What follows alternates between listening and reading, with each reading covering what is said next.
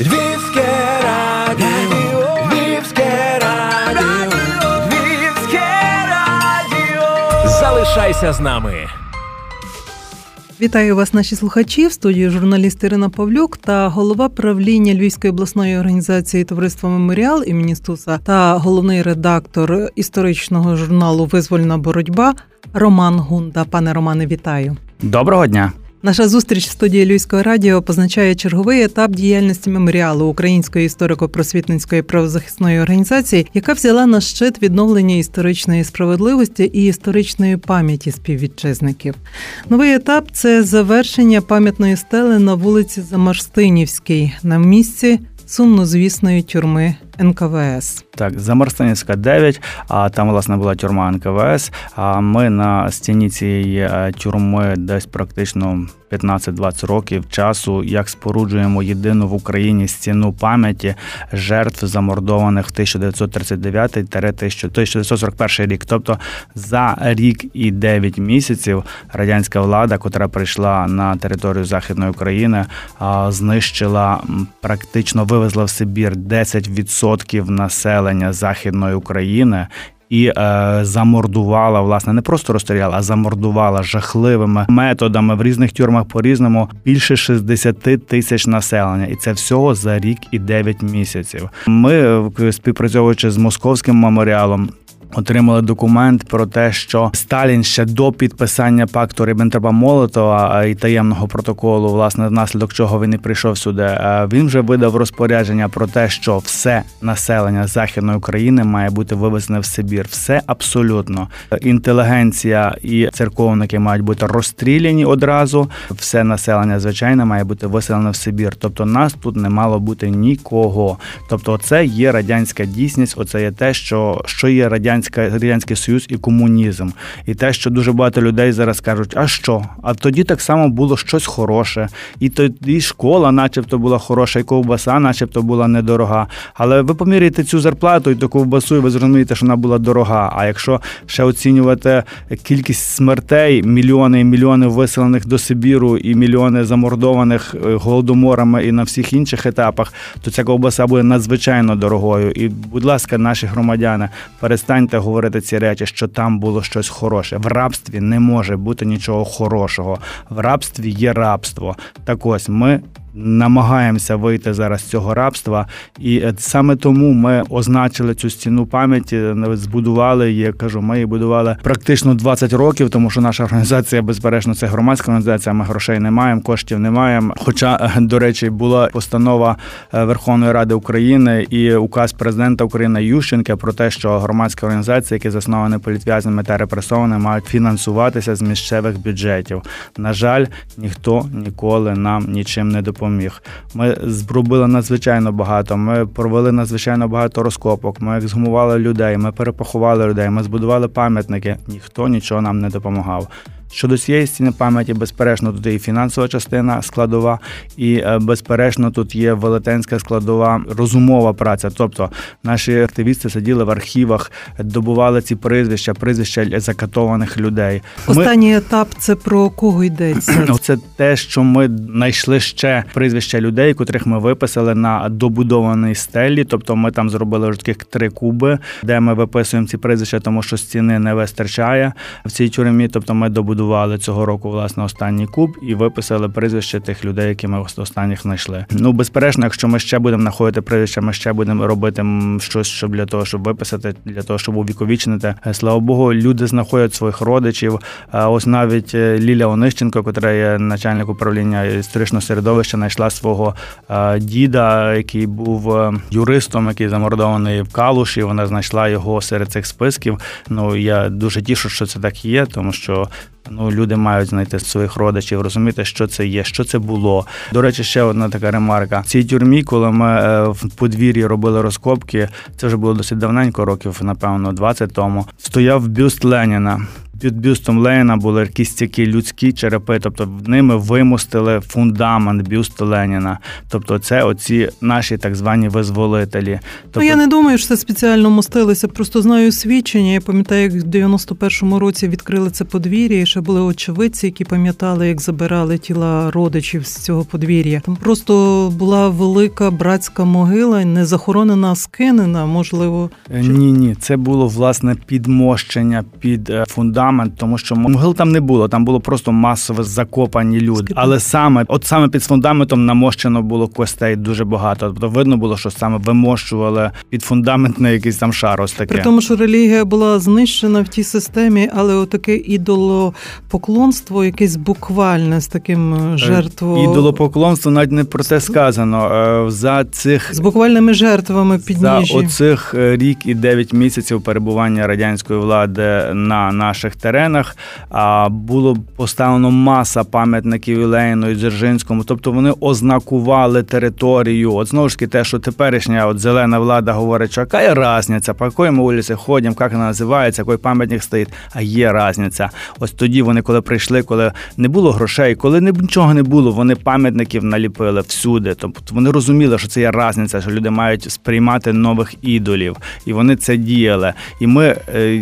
Би давним-давно відбулося як держава, якщо б ми давно викинули цих ідолів і перейменували вулиці. Але на жаль, це не відбулося, і на жаль, ми маємо зараз те, що маємо на сході України багато людей пішло в лави оцих бандитських формувань російських і воюють зі своєю державою. А чому? А тому, що вони ходили по цих вулицях, яких названо Леніна, Джержинського і все інше, які ходили, дивилися на цих е, ідолів, яких, начебто, вони є святими, а насправді вони є кровожерлими катами. Давайте повернемося до того, що відбулося на Замарстинівській. Я так розумію, що там своєрідна крапка поставлена, тобто будуть якісь нові архівні свідчення, буде продовжена ця лінійка. А на сьогодні про які списки йдеться? Скільки цих жертв? У нас у Львові було п'ять тюрем, які входили в склад тюрем НКВД. Тюрма на Замарсинській це була одна з цих тюрем. І в всіх цих тюрмах е, замордовувались люди, замордовувались по звірячому. На Лонського ми знаємо, це найбільш така відома тюрма, де е, були розіп'яті люди на стінах і розрізатими животами, де маса що творилася. Е, тюрма Бригітки, там були люди, яких відрізані голови, вуха, носи, які, зрештою, вони не встигали її знищити. В неї підпалили для того, щоб знищити всіх людей перед наступом нацистів. До речі, вони ж комуністи цю тюрму відбудували після війни для того, щоб знову вона почала діяти. Те, що зараз на Замарстинівській, скільки імен там увіковічно?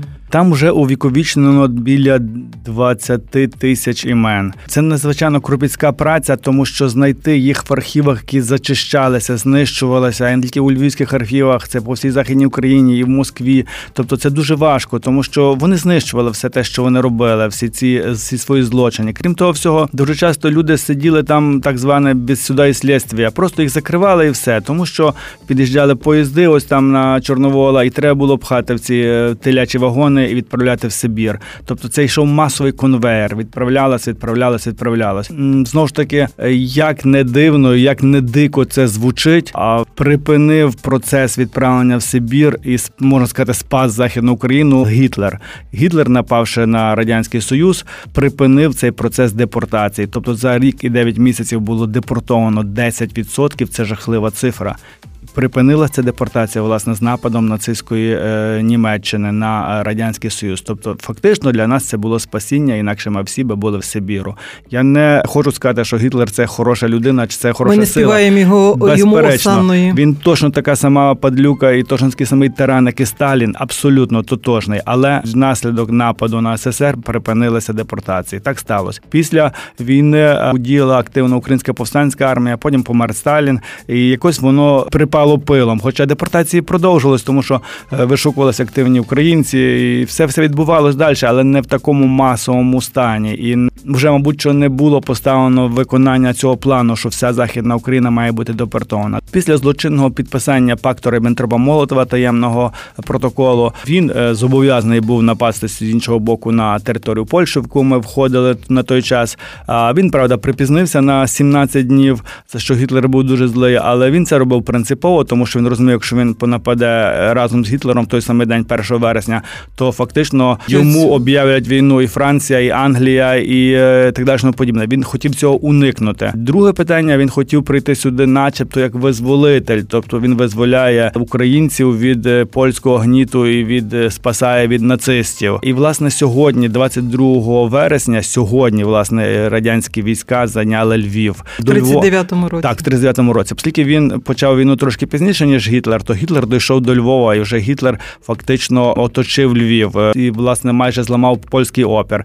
Але оскільки підійшов Сталін, Гітлер акуратно відійшов, так як вони робили на різних е, лініях фронту, тому що вони ж були союзницькі армії, союзницькі війська.